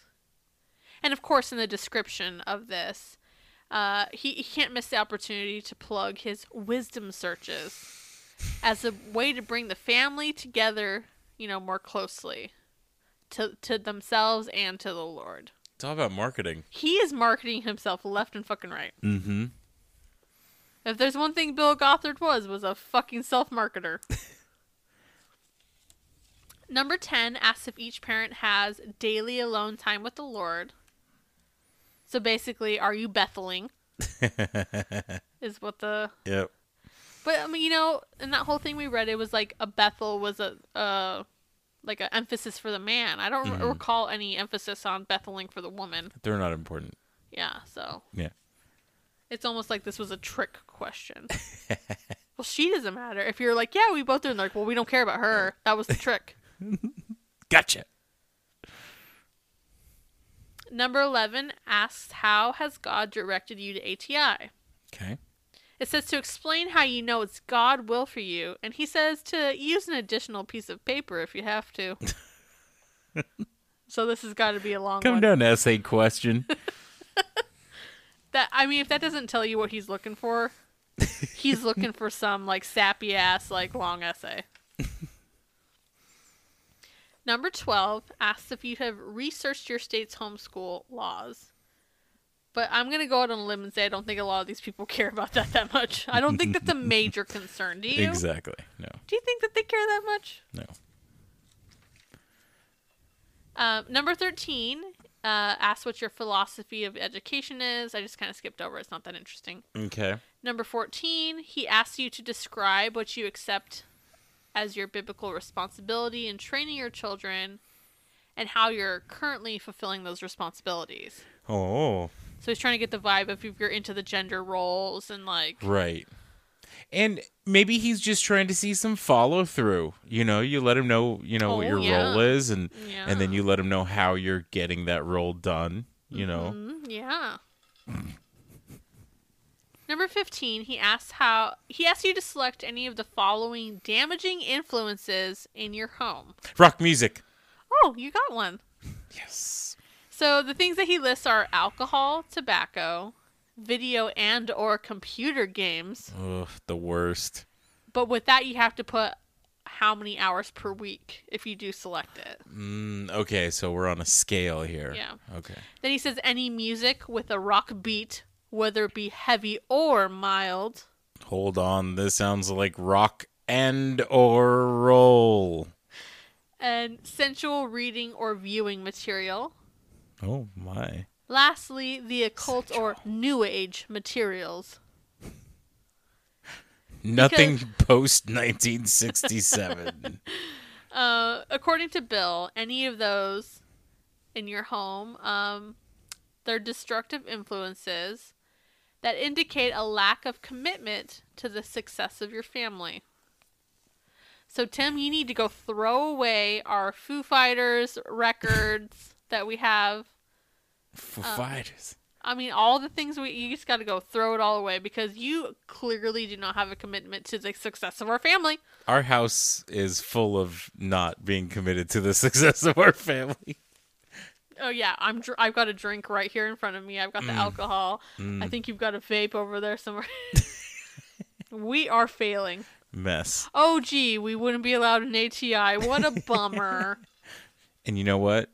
I like crunchy peanut butter. Girl. I'll show him. So number sixteen asks if you have television in the home, and if you select that you do, you need to disclose how many hours per week, and that includes videos. Mmm. Bill says that it is well documented that creativity is hindered in direct proportion to the amount of TV that you watch. Oh, okay. Um, and he says that that includes things that directly contradict the training goals Surprise, surprise. that you know you're setting. So he strongly recommends no television in the home, but if you do, it should be limited to five hours per week, which is including videos, Okay. not just broadcast television. So I can only watch five hours of designing women, but after that, I got nothing left. Damn. Number 17, that is so of the era. Like, I feel like if there's anything like designing women. You ever yeah, designing women? God, yeah. yeah, I sure do. Suzanne Sugarbaker. Number 17 asks if anyone in your family has been arrested, and that is also to include multiple traffic violations Damn. and also indicate any current legal issues. So the Duggars would definitely need a separate sheet of paper for that one. That's for sure. I was def- gonna make another dumb sarcastic joke, but that's even better. What were you gonna say? no, I was gonna be like, well, you know, Dad's a serial speeder. You know, Well, I think it's funny. So number one, they would definitely need that second sheet of paper. But again, thinking of my sister with Primavera, can you imagine if Brie had to be like to like have Elsa in school? She was like, by the way, six years ago, I ran one of those red light cams. I went, I was going thirty and a twenty. Like, yeah. can you imagine? Uh, It's fucking insanity. does she even care about her family's success? Not at all. That rock music that's happening. They have a bar. Not only do they have out, they have a bar in their home. Oh my god, They don't give a shit about the success of that family. their kids should just live on the street.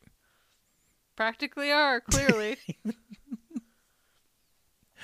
so number eighteen asks how many hours per day the father works.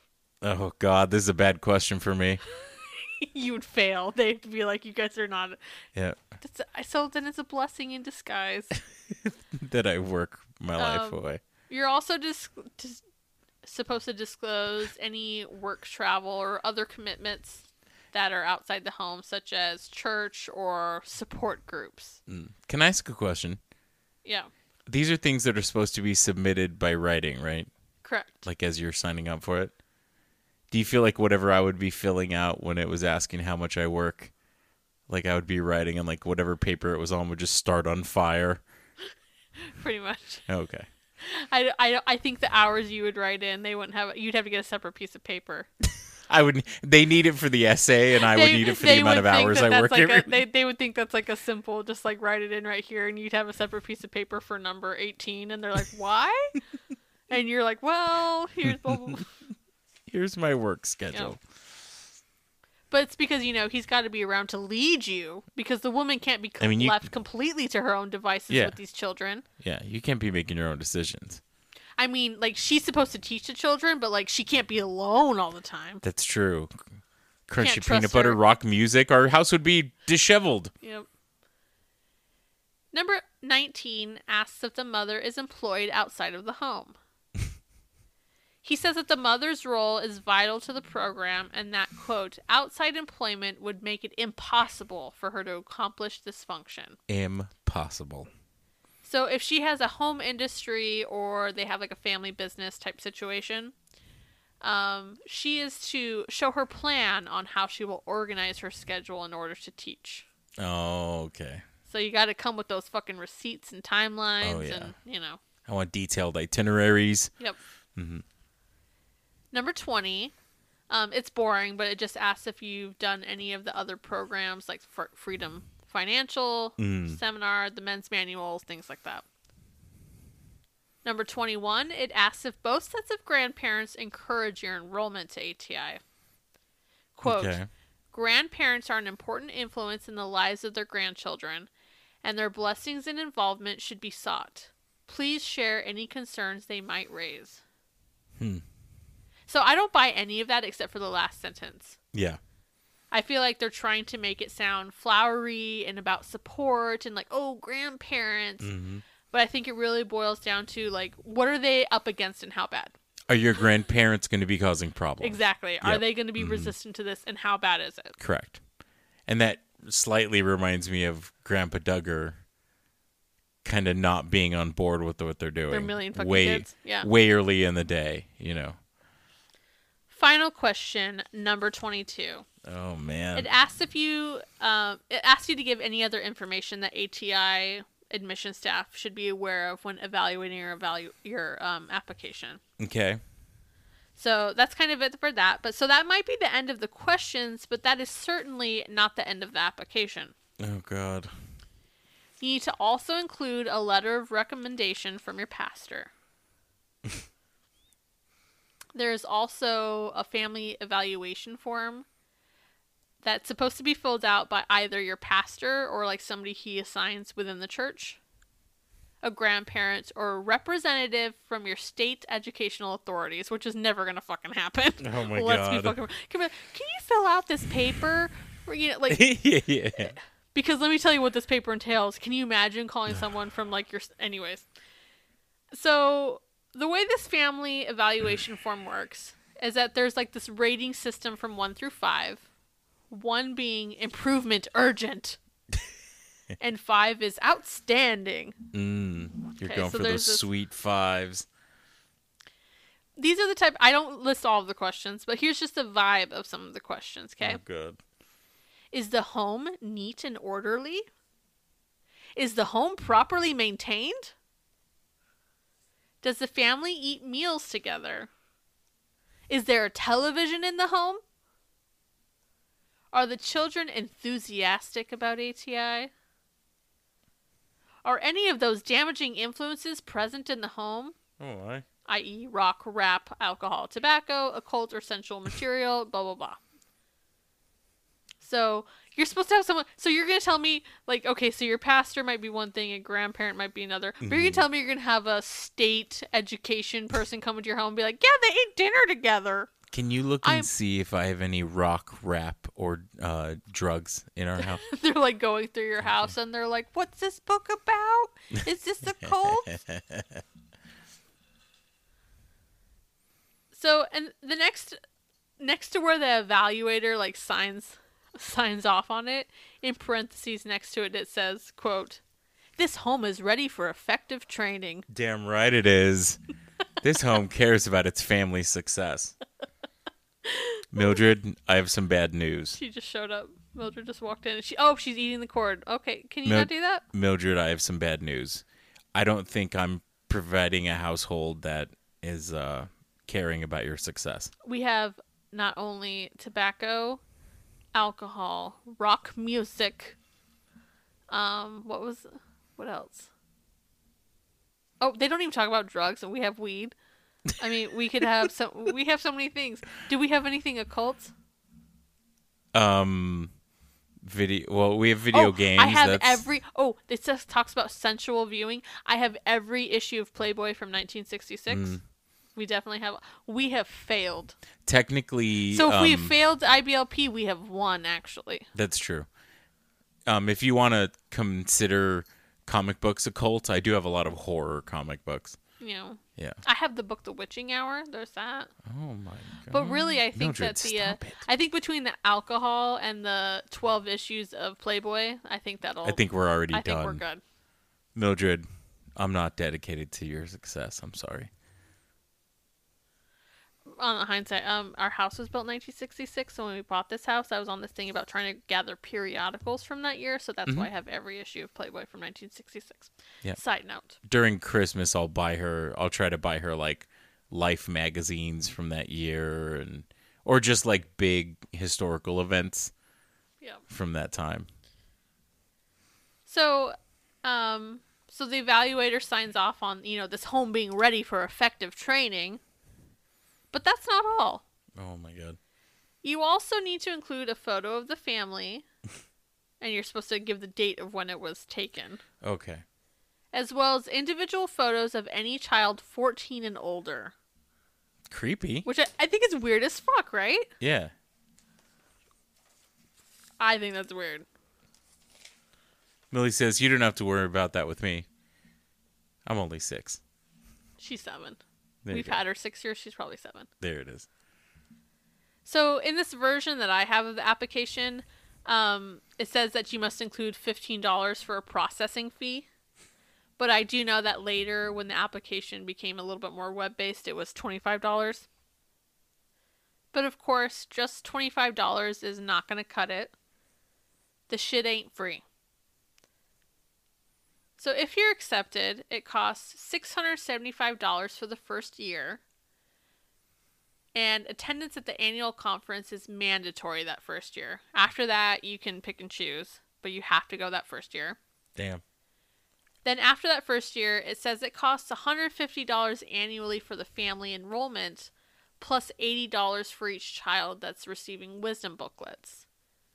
But I'm a little confused by that because then it says that, like for large families, you won't have to pay more than $630 total because they're trying to obviously keep it below that initial 675 Mm-hmm.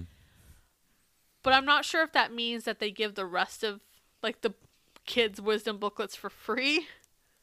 If you've reached your that deductible, 600 exactly, like if you've reached that 630 or if they just kind of like cut you off and then you have to share. it. Like I'm not it's kind that part's unclear to me. Like I don't really understand. But they're like, "Well, m- most you'll pay 630." Yeah, but do I not get all the materials I Right. need? Like I don't really understand. yeah. But if you visit atii.org today, it reads, quote, For over three decades, the Advanced Training Institute was a mm. Christian home education program that exhorted families to center their lives and learning around the Word of God. From 1984 to 2021, the families who participated were encouraged to make biblical dis- dis- discipleship a fundamental reality in their homes. The earliest I see, um, that was the end of the quote.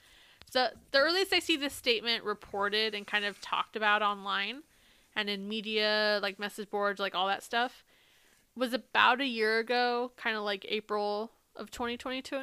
22. Okay. So I'm sort of unclear on when this statement was actually put up on their website Mm-hmm. and versus like when it was noticed and started being talked about. Right. It all seems to gone have gone down like kind of rather quietly. Hmm. So it's a little unclear on this end, but you are still able to purchase all of the curriculum materials from their site, Mm-hmm. but the enrollment aspect of it is no more. Interesting. So you don't have to prove what soda company you prefer. Correct. Okay. You don't have to, you know, get that um that pastor letter. You don't have to kick everybody out of your house. Mm-hmm. Yeah. Yeah. The code man can stay.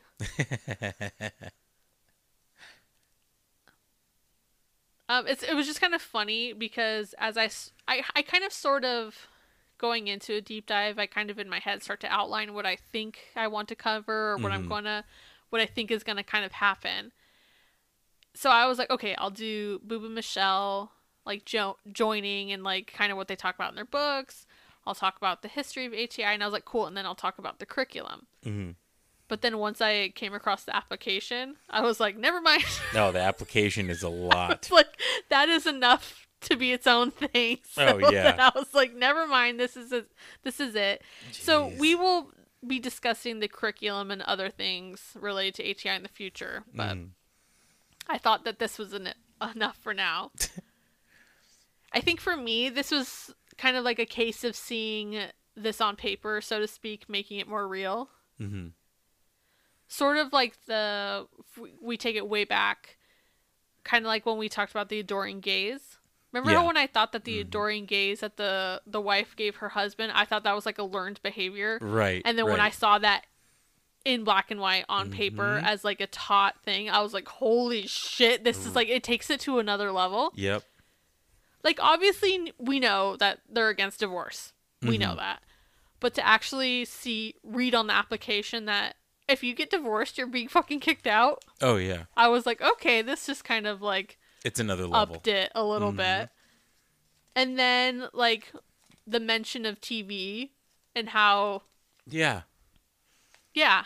Like I thought that like things like that where I'm like you kind of like knew it, but I'm like I had no idea it was literally on this application. Well, I think in other arenas, if you have something that's going to put a limit on something on your life, especially things it considers negative or vices or whatever it is, it'll be like, "Hey, try to try to reduce the amount of TV that you watch and spend your time better."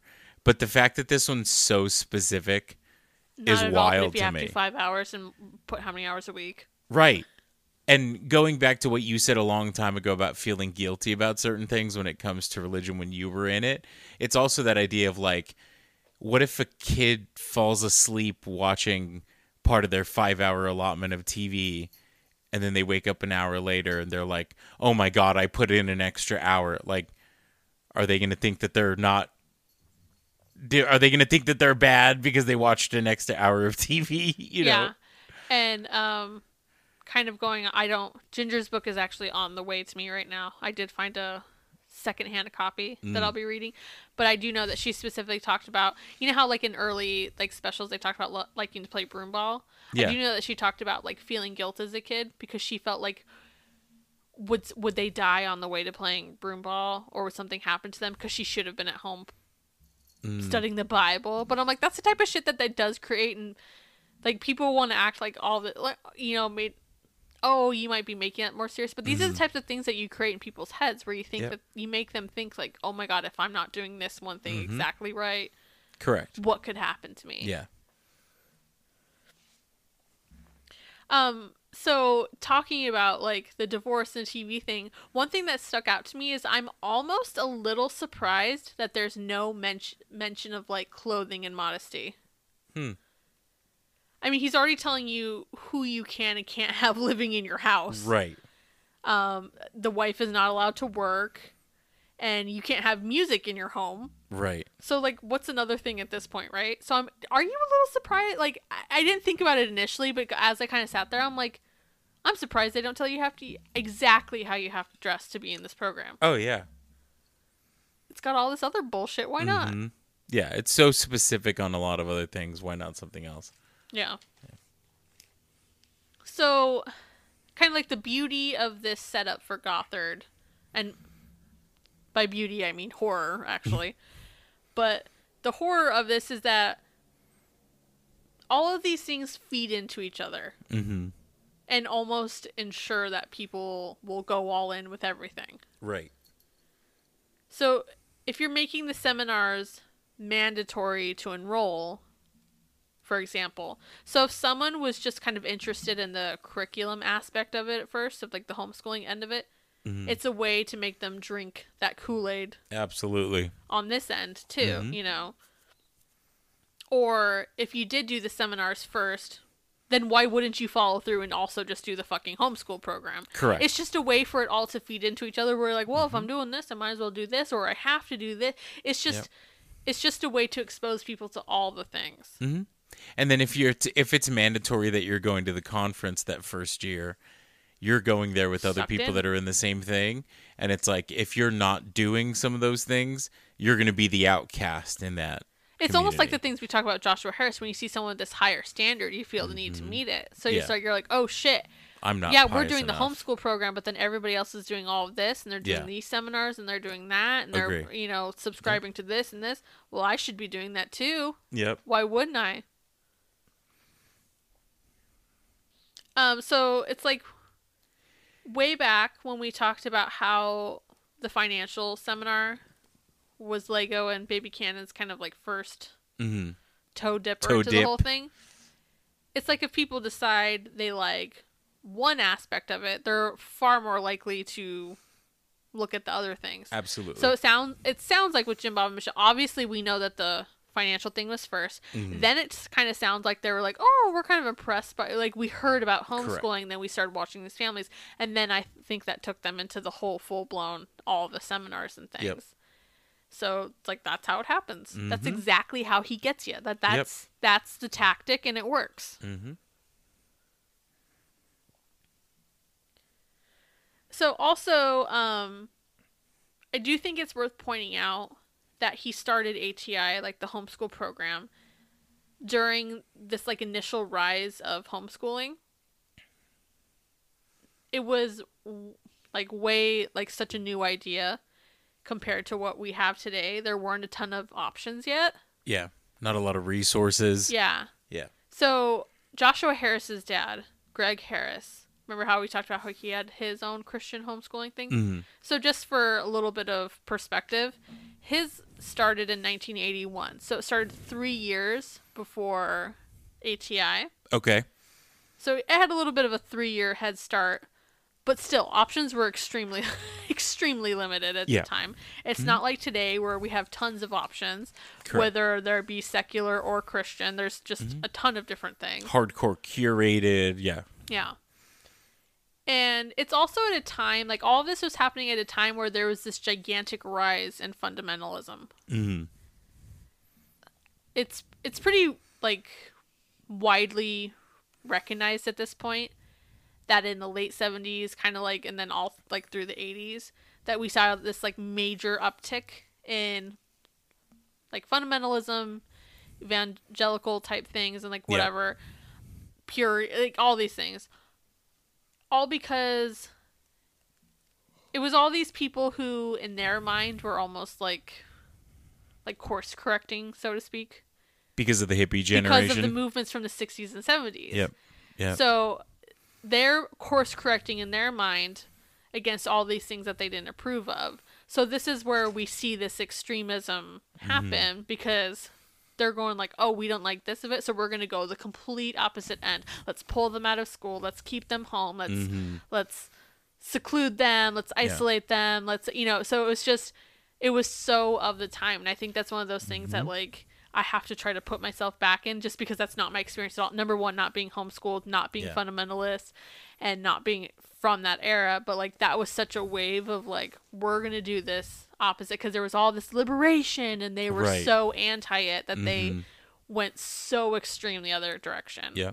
But that's just the story of extremism, and on any end. Is like we're gonna take this and we're gonna go the complete opposite direction. Yeah. Either because I don't like the other side or I flirted with the other side and I didn't I then I felt bad about it or yeah. Yeah.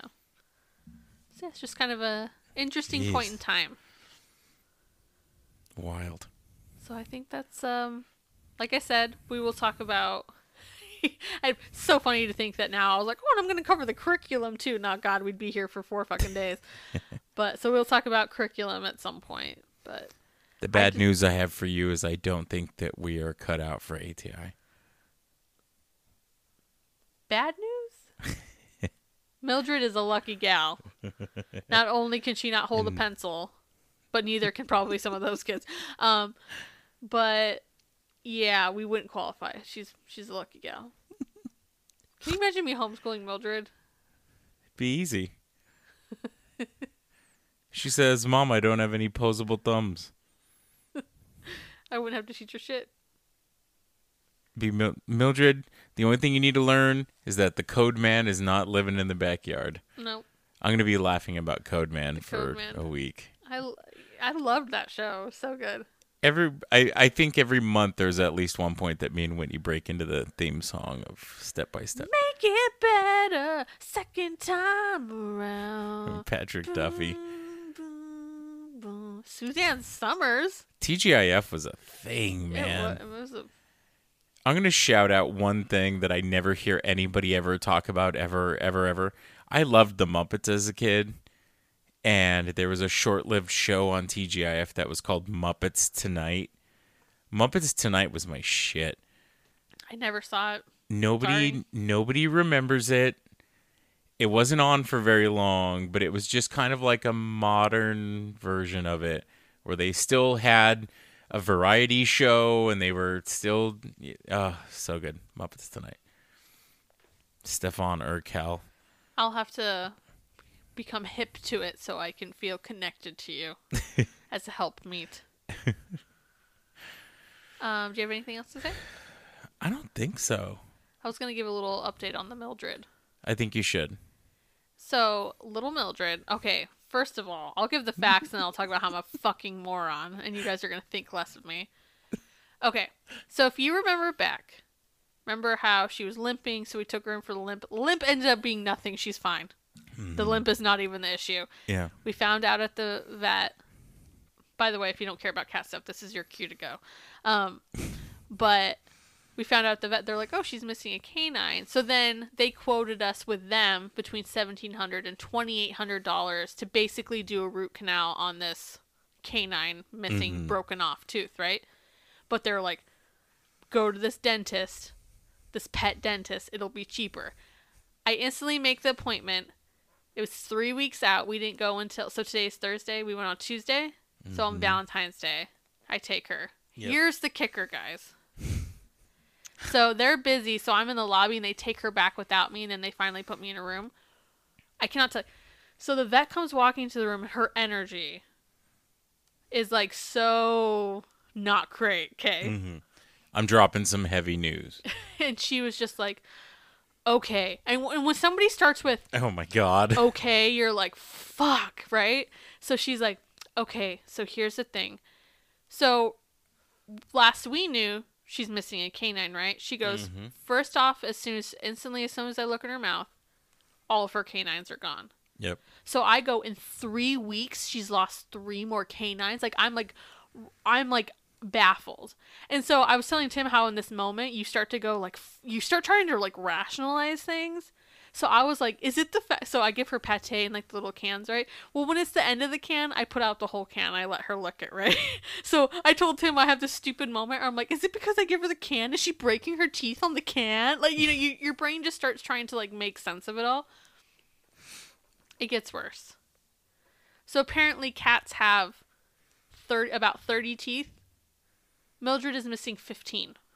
Mm-hmm. So not only are all four of her canines now gone. So mm-hmm. mind you, three weeks ago, three ca- she was down one. One canine. She's was gone down another canine every week since. And then half her other little teeth are gone. So I'm just like, I, I'm just like in f- complete disbelief. And she was like, okay, so here's the thing. I'm really sorry. And she kept saying, like, I'm really sorry. And like, she was very much prepping me the entire time, it felt like. And so she says that she has dental resorption, which is very common in cats. I've never heard of it in my life. But she's like, I see it about you see it about in like fifty percent of cats, especially but it actually goes up with older cats. Mm-hmm. Like when you get to older cats, it's like three quarters of senior cats. So basically, even though it's super common in cats, they don't really have a lot They don't of know a research lot about, about it it. Yeah. best they can think is maybe it's maybe autoimmune, but it's basically that their teeth starts to break apart, break down, break apart, mm-hmm. yada yada. Now, even though it's super common, what is kind of uncommon is the rate clearly which is happening to Mildred. For some cats, it will happen with one tooth, another mm-hmm. tooth another year, another tooth three years down the road. At minimum, she's lost three canines in three weeks. Right. So while her vet could have possibly missed a couple teeth in October and three weeks ago, I think it's unlikely that they missed 15 fucking teeth. Of course. So this is happening at a very, very rapid rate, right? So she's explaining all this, and the vet keeps saying, I know this is a lot. I know this is overwhelming. I know this is way more than you thought coming in here. And she keeps even saying, like, I know finances are probably, th-. like, she keeps repeatedly bringing up how she knows that financially Which goes well with you and your anxiety. well, here's the thing. I appreciate that as a medical professional, she's sensitive to finances. I appreciate that. Because there's some of them just throw that out there. I'm like, are you do you really know what is happening on the other end, you know whatever. Mm-hmm. So while I appreciate it, it kind of backfires on a person like me. on a person like me because it makes me go into like, oh shit, if she's acting like this is this bad, it's gonna be bad. You know what I mean? So I'm fucking freaking out. And she literally she keeps repeating over and over, I know the finances is a thing. I know you said earlier you're okay with us taking blood, but if finances are a problem right now, we don't have to do blood today. So do you see where all the Tim, do you understand why all the alarm bells are going off in my brain of like I feel like the second she came in and said, "Okay," I feel like your brain started a tailspin. So it wasn't. I feel like details on things weren't going to be there, and then her energy was that way. The energy was and yeah, felt pa- a little panicked. Like, you know what I mean? Especially on the financial end because she kept bringing up finances. So then she shows me the paper and I look at it and I'm trying not to lose my shit uh, because and so she More. was just like I give you the low end and the high end because the thing about it is like until they're under anesthesia they can't tell you everything. You know what I mean? So she's like, I'd rather overquote you than underquote you because I don't want you to come in here not expect. So the a lot of this is geared around money. Like the whole conversation is so much geared around money. She's like, I don't want you to think you're coming and paying this and then end up paying more. So I'm overquoting you, but here's the here's the low end, here's the high end. So it's two columns: low estimate, high estimate. Can I interject one with one Yeah. detail that'll help? yeah Okay, so the vet office that we go to, Mildred's on a big chewing on cords Yeah, she's thing being right now. a little crazy right now. Um, it must be because she knows that we're not um, set up for ATI success. She's stressed out. Um, so we went to our original vet, and they're awesome. They have a team of vets. They stay open late.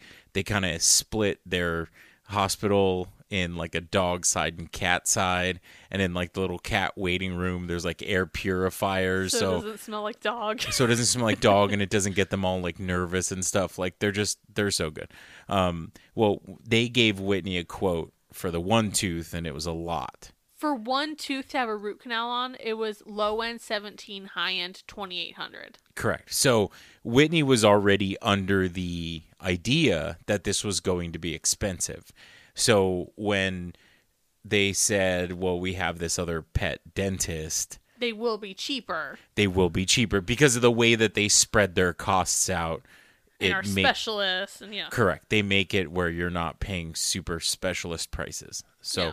Even though that's the case, it was still going to be that expensive at the vet. Yeah. So go ahead. So they give me the paper. I, I'm not going to say it just yet. And I kind of freak out inside, but then they start going off like, you know, it's probably sooner rather than later is best for getting this done. Now, the thing that they're shocked about is this is painful for cats. And cats are notorious for not showing pain. And that's why when I hate when a cat does show pain or being sick, you know, it's bad. And Yeah, that's what bad. freaks me out.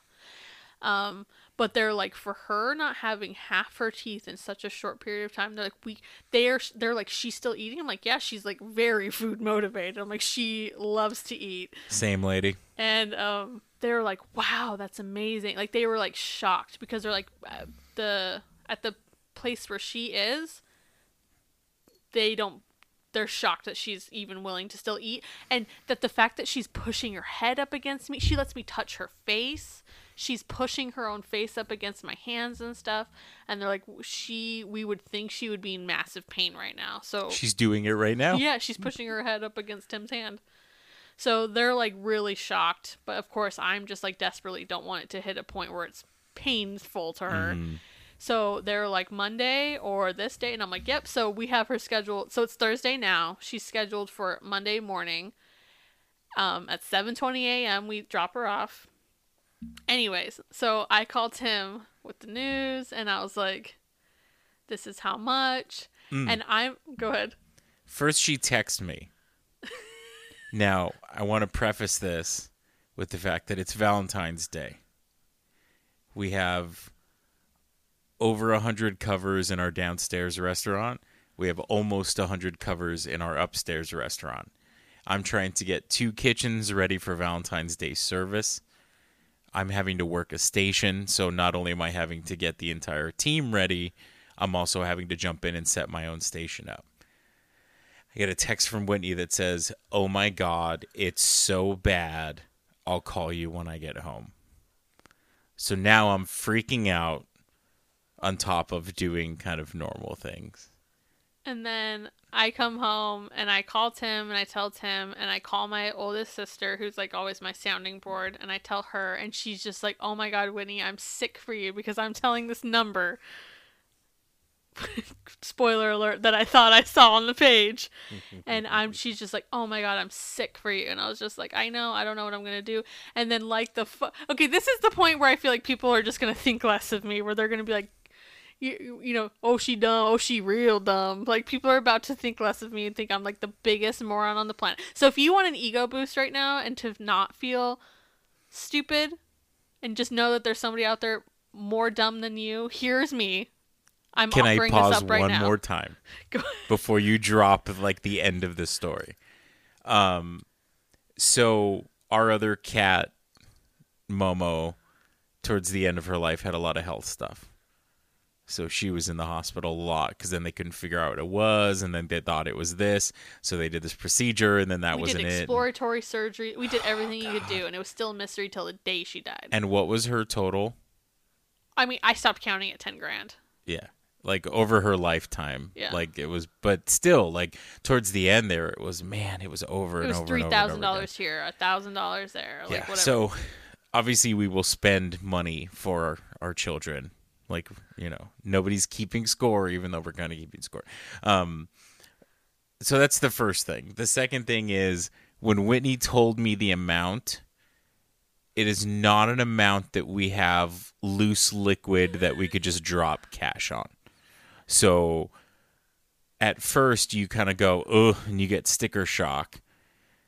I'm I feel very grateful to the universe because I remember telling Whitney and telling my cook that I was getting ready to work with that I'm like, look, we've been paying we've never been late on a house payment. If I literally need to pull out like a home equity personal line of credit, I will to make sure that we can do this and get this taken care of. So that's kind of the thing that I'm grateful for is the fact that it wasn't like we're fucked. So here in the moment, I'm like, okay, we're gonna figure out a way to pay for this in six days because it's happening on Monday regardless. I've already signed up for this. So I'm like, what can we put on a credit card? What can we pull out of our accounts? Mm-hmm. And we will figure it out on the back end. But we just need to figure out. And I was just like, is there even if we had to once we pulled everything together? I was like, is there somebody we could even borrow from from up front, like mm-hmm. you know, or whatever, just to like get it paid for up front. Yeah. So I'm sitting, we're trying to figure out that, and, T- and Tim's like, just let me know, and we'll pull out from the house. Like we're starting Yeah. to like formulate a plan mm-hmm. on what we're gonna do. And like an idiot, I get on our podcast Instagram and I start telling the story, and I say the number in the Instagram, and then after that, I was like, you know what? Let me go get that paper out of my car, like the the estimate. And what I'm such a fucking idiot, you guys. I feel like a moron. The second I looked out of the paper outside of the doctor's office, I instantly saw it totally clearly. What I thought was low end 10,000 to high end 14,000 was low end 1,000 to high end 1,400. and I feel like such a moron now. But I cannot express enough how much the nervous energy of the mm-hmm. vet played into it. And you got to think about it. I was told one tooth was going to cost maybe upwards to 3000. All of them. Now we're essentially about to pull every she's missing half her teeth, but they're so they're about to pull the other half of her teeth and then check on the roots of the other ones.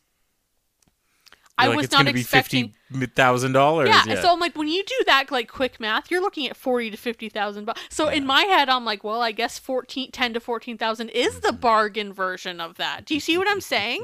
Does this make sense, or do people just think I'm a moron? no, it makes so sense. in the mo- like be- between her being like okay okay and like prepping me i know this is big i know this is big Con- continue so when they passed me that paper in the little room i added on you were already compromised. yeah and then like and then i added on a zero and i'm like we're doing 10 to 14 grand. Here we go. Here the fuck we go. We'll figure it out but we're doing it. And then like the second i looked at the pic the the paper at home i was like oh my god. And i text him and i was like i'm a fucking moron. And i was like I, no, I also want to point out that we were in Valentine's service already, in both restaurants, and I had put my phone to charge, and I had to run downstairs to grab something. So I come back up, and I'm worried, and um, once again thinking about like, okay, if I gotta call Rocket Mortgage tomorrow, I'll call them tomorrow. like I was Like, preparing to like, house. I was preparing to like provide and then I see a text message from Whitney that says, "I'm such a fucking idiot. Call me, please." So then I'm going, God, what happened now? Now I'm like, did something happen to to Mildred? Like, I was freaking out for a minute. And then Tim, like the supportive husband that he is, I, I explain it to him, and he says, "It could be worse. Mildred's life could be in danger. All, all true, you know. Mildred's mm-hmm. life could be in danger. She's okay. She's still eating. She doesn't seem to be in pain. You know, things could be worse. You could be ugly and stupid. I sent her a gif of something of a little girl looking up and going, "At least you're pretty." So and then I also told her, I was like, "Well, look at it this way. So you, so you were an idiot, and it saved us money. When I'm an idiot, I embarrass our family. You know." So it's like when I told. Could be a lot. So then I'm like texting my mom and sisters, and I was like, "Oh my god, you guys! I I've never been so relieved to be a moron in my life." But here's what happened. I sent them the picture, and then like my sister, the first one that I called, my oldest sister, she was just like, "I'm trying not to laugh, cry at you, but I'm But so." it's funny. Mm-hmm. She's like, "But I'm so relieved at the same time." I'm like, "Me too." yeah. But I just want to. Re- so now my mind is blown. When they were originally saying one root canal and one tooth could be twenty eight hundred dollars, now she's about to have fifteen teeth plus the roots for fourteen hundred. Do you Mm-hmm. Yeah. see why my mind couldn't compute that it was that low of an amount? Yeah. I could not compute it in the moment. I was like, Mm-hmm. nope, this is going to be the worst ever. Yeah. It's a big difference. And I told my I mean, and- it's not. It's not like in six days. I'm. I'm. I'm not super thrilled with paying fourteen hundred dollars on six days' notice. But you Mm-hmm. know what? It's better than ten grand. yeah. I told my um, food and beverage director at work, and uh, she's a cat person too. So I was telling her about it, and we've we got our asses kicked this week. So I feel like we're both kind of emotionally compromised. And she was like, "Oh," when I was telling her the condition and all the pretty much everything that Whitney just said, and she like started to cry, and she was like, "That makes me so sad." Tell her I tell her I cried, and it, when I told her the money, it was even worse. Um, But then So- my money was a lie. It's not so then- that much. I told her later on what the situation was. She was like, "Well, tell her I care much. I care enough that I cried either way." So basically, I'm a big giant moron. But it was just like in that. And you know what's funny? They never stopped me with like my ramblings too. So like after the vet left, when the actual tech brought me the the paper with the estimate, I was even telling the stories. I'm like, our cat before this, I was like, she had this mystery condition that up until the day she died. So I'm like, we always ta- called her the ten thousand dollar cat. Um, and I was like, you know, we always joke that she and Mildred are in competition with each other. And I was like, well, Mildred just won. She just, she just wiped her out in one, in one swoop over the other one. And the girl just kind of like laughed. And I'm not saying it's probably a worker's not their thing in the moment to be like, what the hell are you talking about? You know, what I mean? Like I understand why she wouldn't necessarily call me out or maybe even totally understand, but I just mean that I'm sitting there rambling like a fucking idiot, being like, she's costing me more in a week when it's like that's not even what's happening. Yeah. So there was just all these times that I'm looking back now going like, oh my god, I'm a moron. it's embarrassing. Millie says, "But Mama, You're our moron. Oh, thank you, Mildred. So then I got on her stories and I deleted it, and I'm like, I'm an idiot. I'll tell you guys later. Yeah. It's not f- ten to fourteen thousand dollars. Thank God. Oh man. There you go. That's the saga of Mildred. So Mildred goes in Monday morning at Mm-hmm. seven twenty. I keep making the joke from Waterboy that at least she won't be ornery. She got all them teeth and no toothbrush. All the teeth, no toothbrush. but So we've gotten some messages from people whose cats have done the same, and sh they they're thriving. So and other animals too. yeah, Didn't you say somebody said a horses. Yeah, horse? their horse. Yeah. So we've had um, so we had some stories. Had no idea that this was such a thing, but Mm-mm. I do feel a little better because I was like feeling really guilty. I'm like, how did I not know my child doesn't have Yeah. teeth? But like this is happening at a rapid rate. So Yeah. Yeah. And she isn't acting any different. No, like that's at the all. easiest way with the cat to be like there's something wrong no, she's is when they start acting different. She's literally the, the same. exact same lunatic. Yep. So, but we love her. She's ours. She's her. So there's a saga. If you want to feel Mm. smart, just refer back to the story where I'm a giant idiot. She just adds zeros to stuff. Second All I right. looked at it, I was like, "Am I looking at this right? Is it possibly this cheap?" and so I was like, "Man, if this lady was nervous to tell me this number." Mm-hmm. And I'm So sh- I'm So shout out if you're in Arizona and you have and you need pet dental. Pet Dental USA is cheap. Yeah. I've already told one person at work about it and she's going to take her dog. I mean, if one root canal was gonna be twenty eight hundred dollars a regular, and we're getting all of her te- her whole fucking Yeah. mouth for fourteen, Mildred, let's get you a grill. Yes. It would have a, a Friskies logo on it. yep. Oh, Mildred. All right, I'm exhausted. All right. Well, you heard the saga. Um, Don't think less of me. It was I was emotionally compromised. I'm going to use one of our favorite lines from Boy Meets World. Don't hate her, sir. She's my problem. See you guys next week. Yep. So, as usual, uh, join us on Instagram for our visuals and other shenanigans at Digging Up the Duggars Pod. Feel free to buy us a pickle or buymeacoffee.com slash digging up the Doug. You can send us an email at digginguptheduggars at gmail.com. Um, please don't be a wordless box this week. And uh, if you do want to send us regular mail, um, you can send it to us at P.O. Box 5973, Glendale, Arizona 85312. So Mildred is sitting on my lap and she says, uh, Goodbye, everybody.